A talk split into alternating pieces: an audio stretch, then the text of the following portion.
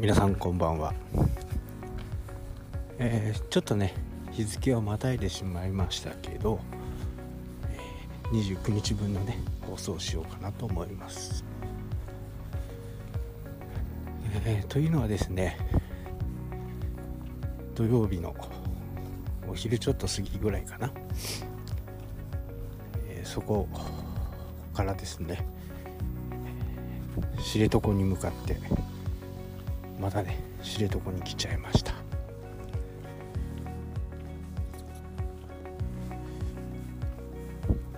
なのでね、えー、ちょっとね日付をまたいでしまったということなんですけど、えー、なんでねこうもね知床に来てるかと言いますとですねこの今狙っているのはねラフトマスというねよく缶詰とかにね使われる。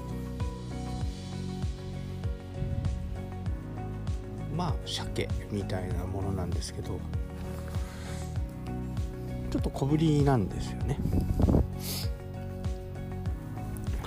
でこの魚の習性がねとても面白くて鮭の場合はね、えー、基本的には4年。4年経つと母船というところにね帰ってくるわけなんですけどこの母船っていうのが母の川。これを母船と言います。生まれたところに帰ってくる。その確率たるやですね。99.5%とも言われるぐらい正確にね生まれた川に帰ってくると言われています。しかしですねこのカラフトマスというのはですね母船に帰ってくる確率が60%程度ではないかと言われていますとにかく、えー、産卵はですね川で行われるわけなんですけど母船をあまり気にしない、えー、魚ということなんですね。で、基本的には2年魚です。えー、大体この時期ですね、えー、9月、8月末ぐらいからですね、えー、9月ぐらいに産卵をして、鮭のようにですね、え産卵が終われば、えー、命をね、かけて産卵をするわけなんですけど、産卵が終わるとその一生を終えるわけです。サクラマスはだいたい2年魚。2年の魚。9月18月9月にですね、えー、産卵を終えたものはですね半年ぐらいをかけて寒いね。えー、川で半年間を耐え抜いて春になって、えー、生まれてきてカラフトマスと言われる名称のごとくですね、えー、ベーリング海を向けてですね概要に出るわけです。で2年後帰ってくるということで昔はですね、えー、奇数年ですね、えー、ですから今2020年ですから、えー、去年がね豊漁だったんですけど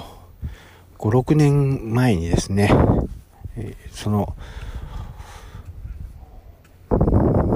サイクルが変わってしまって今はですね偶数年に豊漁になるということで、今年は豊漁の年なんですね。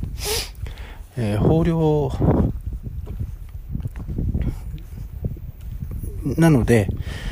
えー、来年は不良と、ね、いう形で、今年しか、豊漁の時期がない。2年に一度という形になります。なのでね、えー、こう、知床にね、通ってきているわけです。来年はあまり釣れないと。で釣れるのはね、2020年という形ですね。えー、陸上のね、世界大会みたいなもんですね。2年に一度。うん、鮭はね、4年に一度という形かな。まあそんなわけでね、えー、6時間。車に走行してる時間が6時間でね、あとはパーキングエリア、食事をしたりすると、まあ7時間半ぐらいかかってしまうと。だいたい450キロはね、えー、ありますかね。それでもね、えー、多くの人が札幌から来たり、遠いところではね、えー、室蘭、函館、そういうところから多くのね、釣り人がやってきているわけです。まあそれだけね、えー、魚に魅力があるということでもありますね。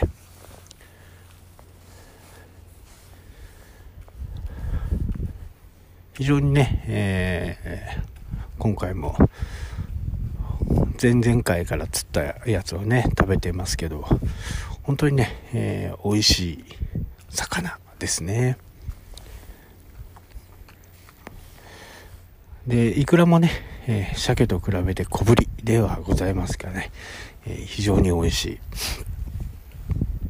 い。ただメスばっかりね、えー、釣れるわけではないんで、えー、オスの方がね美味しいと言われて